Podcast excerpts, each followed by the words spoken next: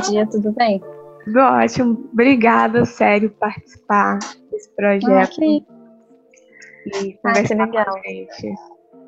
É um prazer. Ainda mais sábado, né? É complicado. Ah, não, mas olha, com a pandemia, né? Todo dia tá meio que domingo, você nunca sabe que dia é hoje. Sim, todo dia tá tipo meio Toma que loucura. um domingo eterno.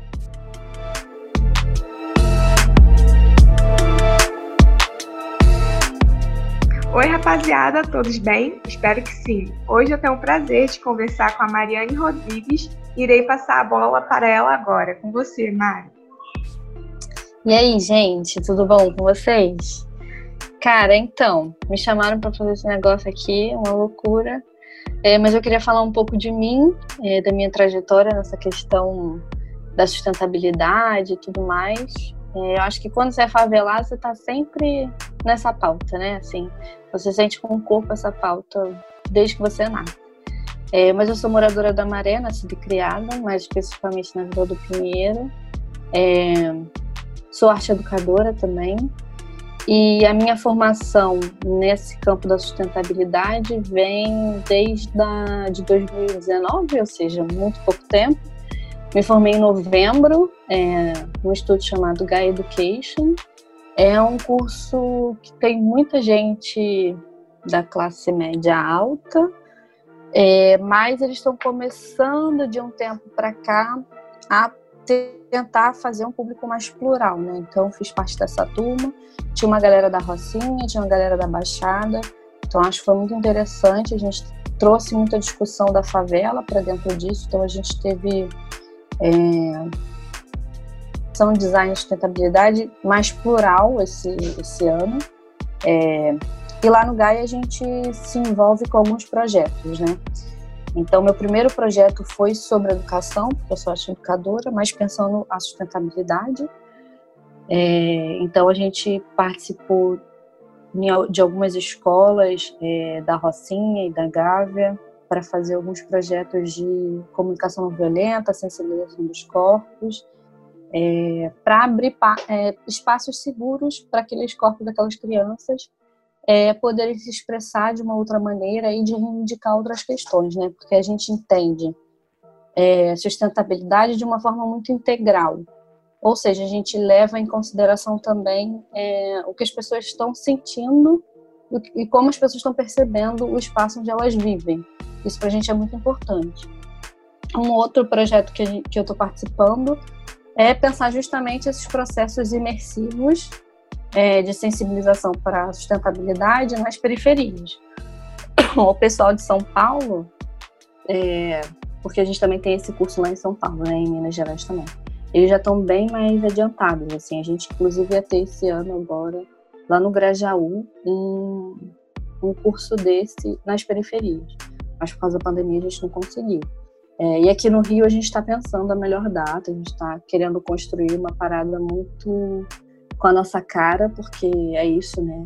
Querendo ou não, mesmo que, que a ideia do design de sustentabilidade é, esteja começando a pensar o contexto de favela, ainda tem, ainda vem de, uma, de um lugar de fala muito distante do nosso, né? Então a gente está tentando criar uma parada que seja mais para a gente, né? E esse ano eu comecei no Maré Verde também, é, no Maré Verde da Rede da Maré. É um projeto que pensa as pautas ambientais da comunidade, do território. E eu estou como mobilizadora e também pensar essa questão é, da articulação do território, né?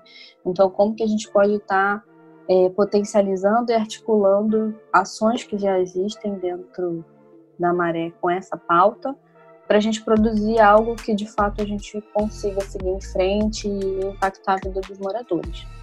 É isso. Não, ótimo, ótimo. Parabéns. Valeu pra caramba. É, todos os projetos. Não, é ótimo. Adoro. É, parabéns pelos projetos. Realmente, você citou um ponto que, quando eu estava fazendo o roteiro, né, estruturando é, os pensamentos uhum. para essa conversa, eu percebi que é, eu falei, como colocar o design de sustentabilidade é, e introduzir a periferia nisso, né? É, foi uma uhum. questão que tem design, tem de tipo, não sou da área, mas é, tem de produtos, de moda, né? Tem vários uhum. tipos. E é muito difícil introduzir isso na, na favela, assim, é, em ações, né, concretas. Então, uhum. por isso que eu acho que isso é extremamente importante para se debater. Porque foi complicado uhum. até para fazer a pauta. Então, parabéns pelos ah, projetos e, e pela coragem também, né? Porque é um ato de coragem em tocar em assuntos em que o governo considera, né, como algo banal, enfim, complicadíssimo. Uhum. Uhum. É, é real. E, a, e aí a gente, partindo para a questão da, das empresas, né, de modo geral, eu trabalho com publicidade, então não tinha como eu, eu não pensar nisso. Ah, é, tem muitas empresas, né, que vêm adotando essa questão ambiental em seus processos, uma pegada mais eco mesmo. É, e a questão que eu tenho é como a gente pode introduzir as áreas periféricas, né, das redondezas dessas empresas. Por exemplo, aqui em São Conrado, né, tem o Peixão Mall e tem a Rocinha praticamente ao lado. É, como a gente uhum. pode introduzir, fazer esse intermédio nessa engrenagem de design sustentável? É. Pois é, é um caminho longo, mas que é possível, assim, ao meu ver, né? É, essas empresas, elas seguem padrões econômicos atuais, né? Então, quando a gente pensa em design de sustentabilidade, a gente tenta pensar também como que o modelo... Hoje, a nossa discussão é repensar os modelos econômicos, né? Porque se a gente continua seguindo os mesmos padrões econômicos, a gente não consegue...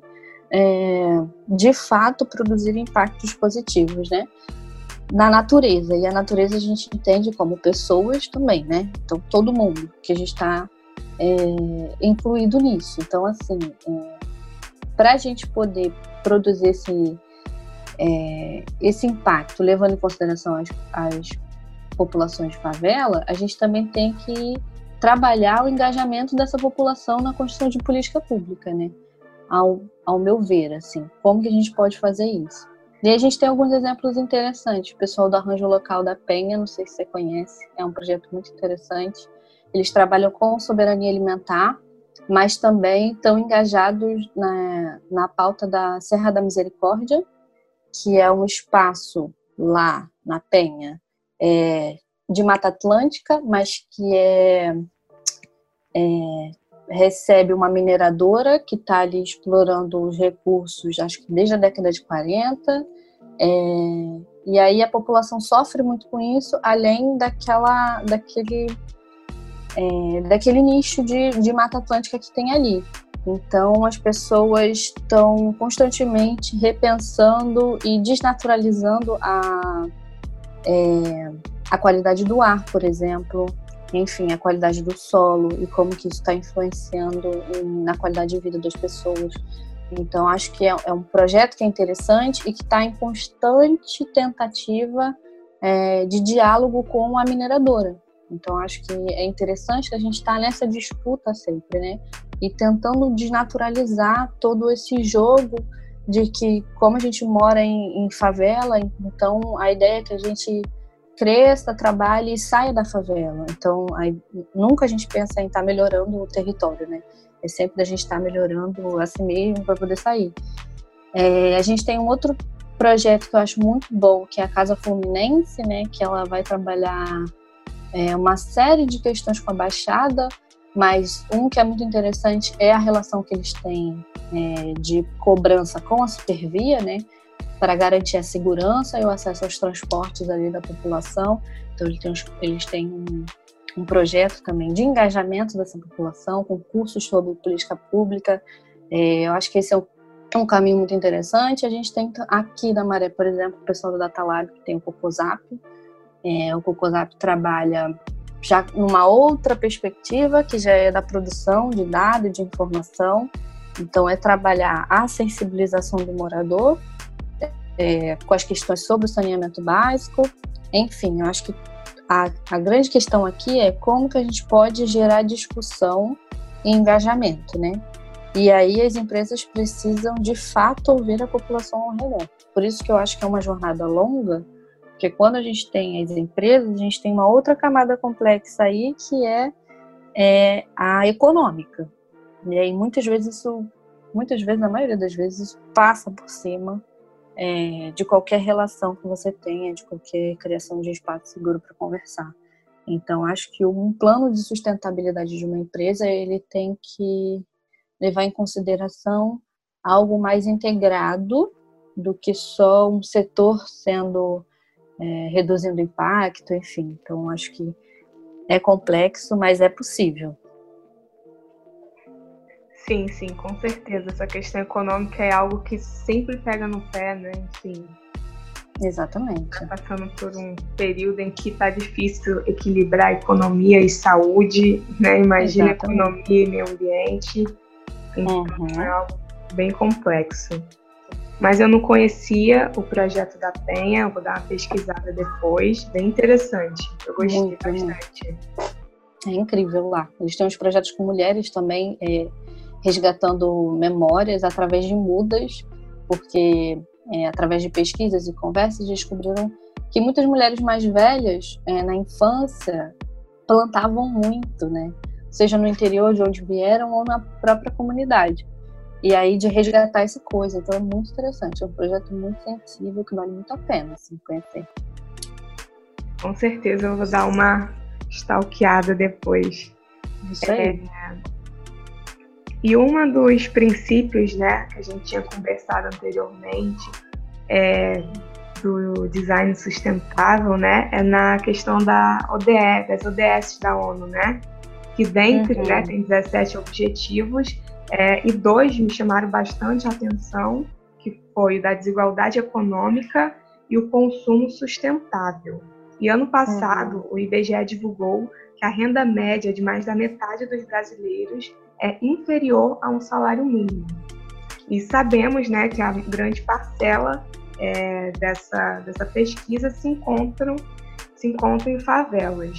É, a questão é, como, tem como balancear esses dois objetivos na prática? Já que, por exemplo, eu vou tomar como exemplo aqui, né, produtos eco-friendly como os orgânicos, né, que tem um alto custo, assim. Eu já fui numa feira orgânica e eu fiquei assustada com os preços é. e, enfim, como balancear essa questão. É, exatamente. É... Primeiro, a A questão que você falou dos produtos orgânicos já serem caros é porque é muito difícil competir, né, com, com uma agricultura tradicional, entre aspas, é, a, a produção, o nível de produção. Então, isso é, e uma série de outras questões, a gente tem um preço que é bem difícil, né, assim, inacessíveis para a população de favela, inacessíveis, assim. É muito difícil acessar um produto orgânico. É, mas esses produtos eco, eles são importantes, ele tem uma importância, é interessante a gente pensar sobre eles, mas que muitos deles seguem modos é, que não são sustentáveis, né?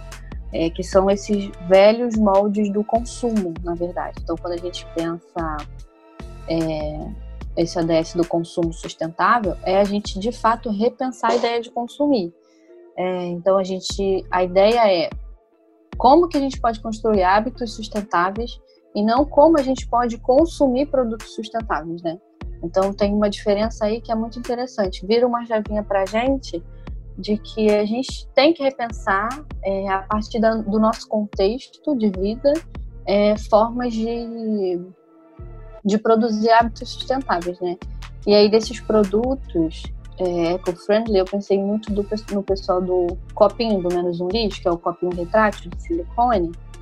É, é uma empresa muito interessante, é, inclusive eu me formei ano passado com algumas meninas da equipe do Menos Um Lixo. É, eles estão constantemente pensando é, no produto, ou seja, no resíduo, no impacto econômico, na responsabilidade que eles têm, É, integral desse produto, desde quando eles produzem até quando uma pessoa vai descartar é, na natureza esse produto, porque não existe lixo, né? A gente não joga no lixo, a gente joga na natureza. Então, como que a gente pode estar tá, é, cuidando desse, desse objeto enquanto empresa? É, elas têm uma, uma coisa muito interessante.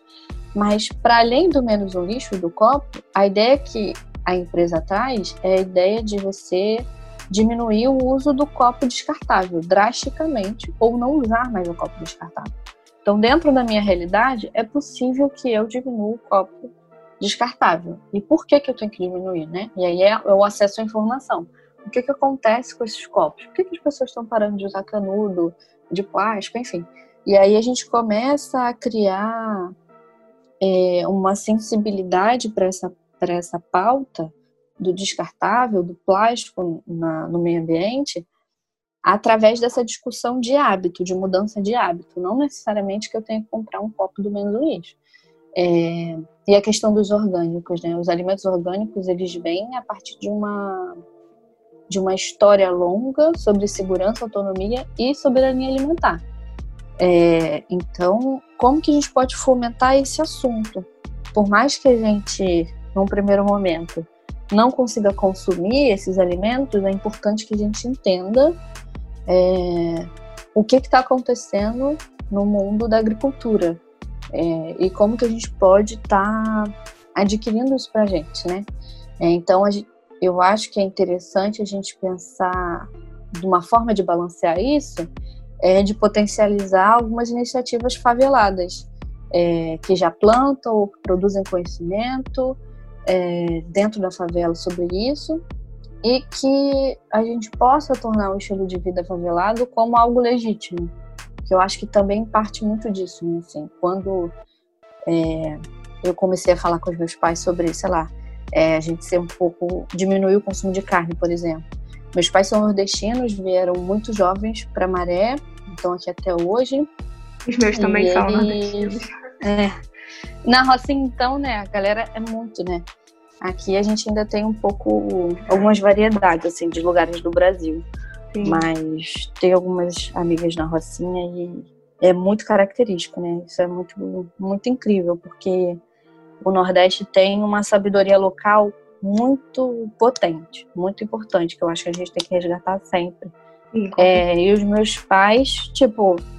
Não, um absurdo eu comer só legumes, porque na minha infância eu só comia isso. E quando eu tive dinheiro para poder comer carne, eu como carne. Então, a carne é um símbolo de poder, né? Assim, ter um produto é um símbolo de poder. É... E hoje a gente vê a classe média fazendo o contrário, que na verdade é um movimento que os nossos pais já faziam antes por uma relação de necessidade, né? Então, como que a gente pode tornar esse conhecimento dos nossos pais legítimos, né? Assim... E poder desconstruir algo que esse padrão econômico já impôs dentro deles, assim, né? Que é de que o que eles sabiam antes não, não faz sentido e eles precisam é, aprender coisas novas, enfim, e entrar em outros moldes que não são sustentáveis. E é isso, assim. Eu acho que é por aí que a gente tem que fazer para poder balancear esses dois pontos aí que são importantes. Isso também dentro do, do contexto da própria é, classe média, né, amiga? Porque se a gente for ver é, a, a classe média que pensa a relação da sustentabilidade está muito ligada ao consumo, né? Então, como que eles podem comprar o, o talher tal e não sei o quê, que... Enfim, então a gente tem que pensar muito, é, repensar hábito a todo momento. Sim, com certeza. Essa questão da carne também aconteceu algo parecido comigo, né? Eu fiquei um tempinho é, hum. sem comer e falaram que era um absurdo, assim, porque uhum. tá desnutrida, porque era a única forma de proteína e, enfim, que a gente tem que aproveitar que tem, porque a gente não sabe aproveitar a oportunidade, porque a gente não passou fome, né? Então foi um pouco complicado essa questão. Exatamente. Exatamente. E algo também que você é, citou, que eu fiquei bastante é, encucada, assim, uma expressão bem uhum. antiga, né? É, uhum. Foi a questão da justiça restaurativa, né? Que é muito comum é, em territórios indígenas, principalmente, né? Que não se baseia, uhum. assim, em apontar um culpado igual à nossa ideia geral de, de justiça. Principalmente no uhum. Brasil, né? Tipo, um bode expiatório é, que se baseia no diálogo, na interligação, no senso de comunidade, uhum. que eu acho que isso, toda favela tem, né? Esse senso de comunidade, Sim. mais do que qualquer outro lugar. É uhum. mais a questão da, da interligação, né? Uhum. Se pautando na ecologia e tomando a ecologia como, né, como você disse, como um todo, assim, inclusive a gente fazendo parte disso, é Sim. a questão das fronteiras, né? É, e aqui é bizarro, porque na Rocinha você dá três passos na parte baixa e você já está em São Conrado, né? Assim, uhum. três passos que diferem, assim, a, a galera é. favelada, a galera com poder aquisitivo muito alto, é bizarro. É, as favelas da Zona Sul, né, tem uma, tem uma particularidade que é isso, vive muito próximo, né, assim, Sim. de uma, da classe média, assim. É muito bizarro. E às vezes, uhum. às vezes esses moradores têm essa dificuldade, né, de interligação, tipo, como que eu é, vou me... me vejo interligada à, à galera de São Conrado, a não ser por uma questão, assim, de emprego mesmo, sabe? Vou lá na casa da minha uhum. patroa, limpo e pronto. Essa é a interligação da gente. Mas uhum. a, na questão ecológica, eu acho que isso não existe, assim.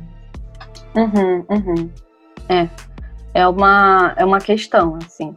É, mas a ideia da justiça restaurativa ou da comunicação não violenta, enfim, essas ferramentas de promoção de paz, é, a gente entende como uma possibilidade de sensibilizar um corpo que está anestesiado pela violência que sofre diária, né? Então, se a gente colocar no contexto de favela, é, a gente já está num processo de naturalização de diversas violências, né?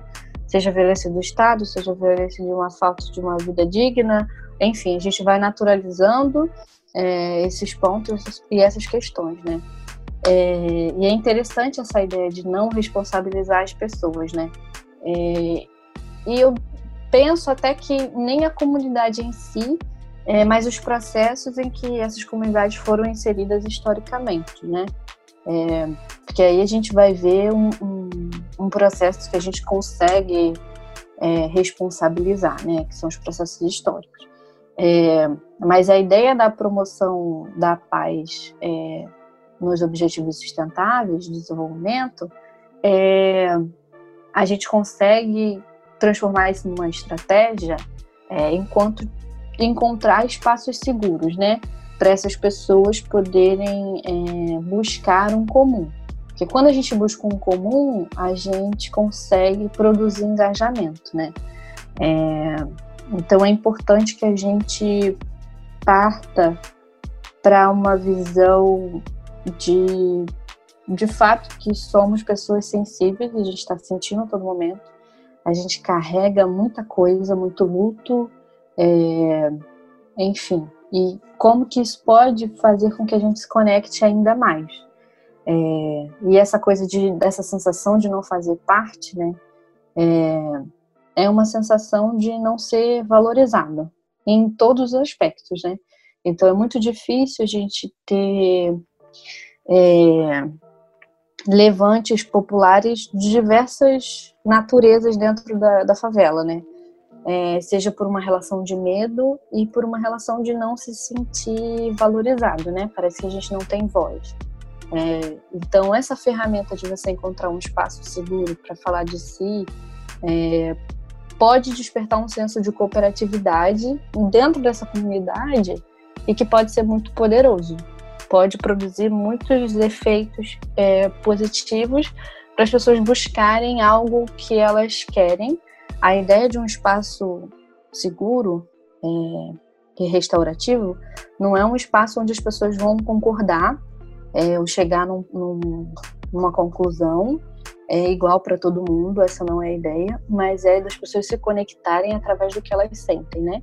Então, é, é um processo muito humano, assim, uma busca mesmo por uma coisa que pode estar adormecida em algumas pessoas. É, e a gente vê isso como resultados muito, muito interessantes. É, e aí a gente tem uma outra camada que é como as empresas, né? As empresas vêm fazendo isso. Algumas empresas que, tão, que têm esses setores socioambientais buscam muito pessoas é, para fazer consultoria ou para pensar muito essa relação de diálogo com as comunidades, enfim, ou dentro da própria empresa, né? E aí é uma outra camada de, de realidade e também de uma coisa muito mais complexa que volta naquela questão que a gente falou lá no início, que tem a relação econômica, né? Então, quando a gente tem é, empresas que o seu núcleo duro ainda pensa, é, não pensa na mudança, né, de paradigmas econômicos, não leva em consideração é, os impactos de fato que essa empresa tem no meio em que ela vive, para além do natural, mas também das próprias pessoas que estão ali, é, aí é muito mais difícil de você, de você produzir esse espaço. É, mas em camadas micro, né, da, da sociedade, a gente ainda vê também é, uma busca de uma dignidade, sabe? Por exemplo, quando a gente tem essas, essas rodas restaurativas em, em grupos de trabalho, você traz um pouco é, a humanização daquele funcionário, né? De se enxergar como uma pessoa que sente, então ela pode reivindicar coisas, é possível também. Então, todas essas camadas compõem o que a gente chama de visão sistêmica na, no design em sustentabilidade, né? Então, a gente busca das pequenas coisas até as coisas maiores, assim. E uma está sempre dependendo da outra, né? Então, essa coisa da interligação, ela tem a ver com a interdependência, né? Então, de que a gente está muito conectado e que a gente precisa caminhar para um bem comum, assim. Então, é mais ou menos nessa, nessa pegada do que a gente pode fazer, né? Para mudar essa questão de não se enxergar como parte. Sim, sim, é bastante também interessante dessa relação da, da economia, né? O, o, principalmente o discurso que a empresa vende e o que efetivamente ela faz na prática, porque a Natura tem uma, uhum. se eu não me engano, né? Tem uma, um trabalho super interessante em que pega ribeirinhos, populações ribeirinhas para trabalhar, né? Na uhum. produção de produtos vegetais, enfim. E ela realmente, tipo, não apenas tem o discurso, né, tá no, o name dela tá nisso, é como ela faz, mas também uhum. existe outras empresas, por exemplo, como a Oscar, né, que tem essa pegada também de reutilização de tecido e tudo mais, mas uhum. agora na pandemia teve maior é, crise, vamos dizer assim, né, que estava vendendo máscara por cento e quarenta e sete reais, e aí depois ela foi e doou máscara para as comunidades, assim, para meio que se sair bem na, na, na fita. Mas uhum. é, a gente tem que ficar sempre ligado, né, em, em que essas empresas vendem, é, porque é muito fácil falar que é eco lá no Facebook, uhum. na postagem, e realmente dentro da empresa, né, como que ela funciona, se ela realmente é eco dentro da empresa, se ela, tipo, tira os copos de plástico lá do vendedor, enfim, essas pequenas, essas pequenas coisas. É, sim, eu acho sim. que é importante a gente também ficar, se ater a isso. Sim, sim, é, é, é uma questão que a gente está pensando muito hoje, né? Existe o Sistema B, eu não sei se você conhece, mas uma, uma galera começou a pensar como que as empresas podem gerar impactos positivos em diversos âmbitos, né? Então, é muito interessante a gente pensar nisso, de que, a, por exemplo, uma empresa, ela está nesse processo de mudança, que não é fácil, né? Mas é um processo é, que precisa ser o mais rápido possível, precisa ter apoio do governo e das outras empresas, enfim, tem que ter, né? Sozinha é, é complicado, é, mas ela tem que fazer.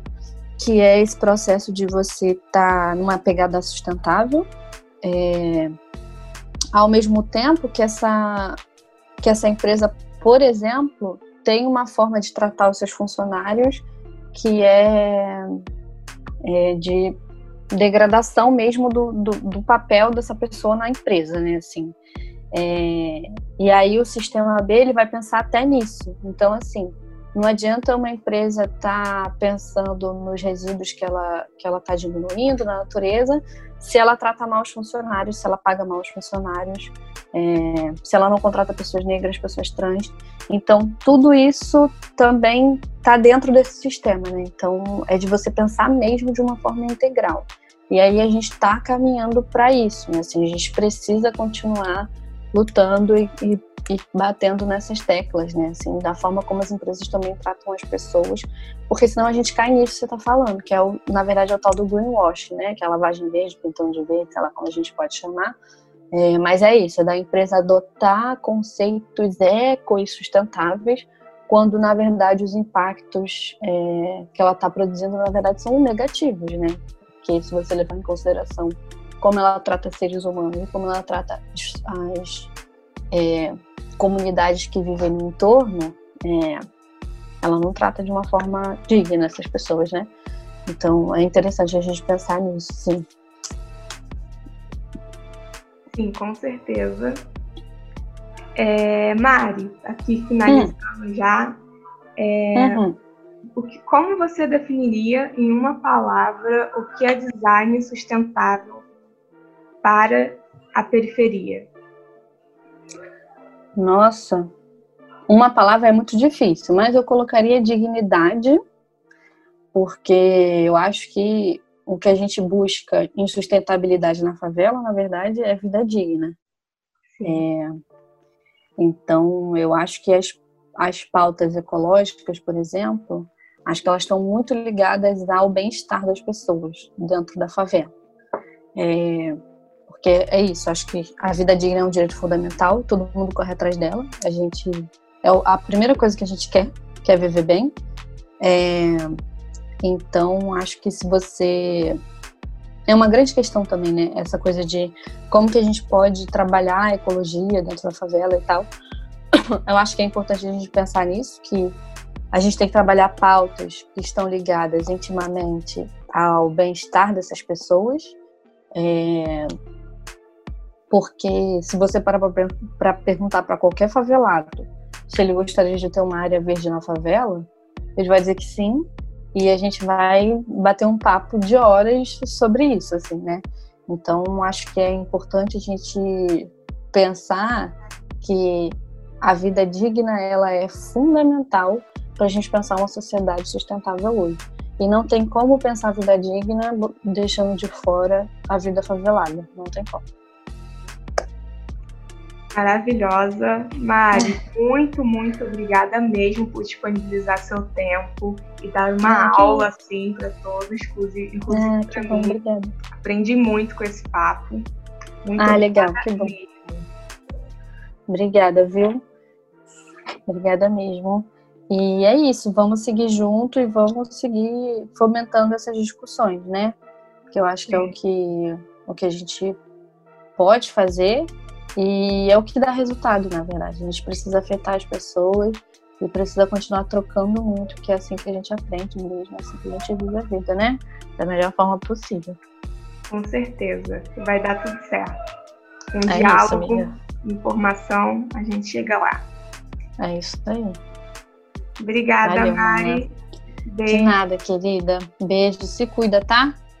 Você também. Todos se cuidem, álcool em gel, máscara, não se esqueçam, pessoal, pelo amor de Deus. Lava a mão, galera, lava a mão.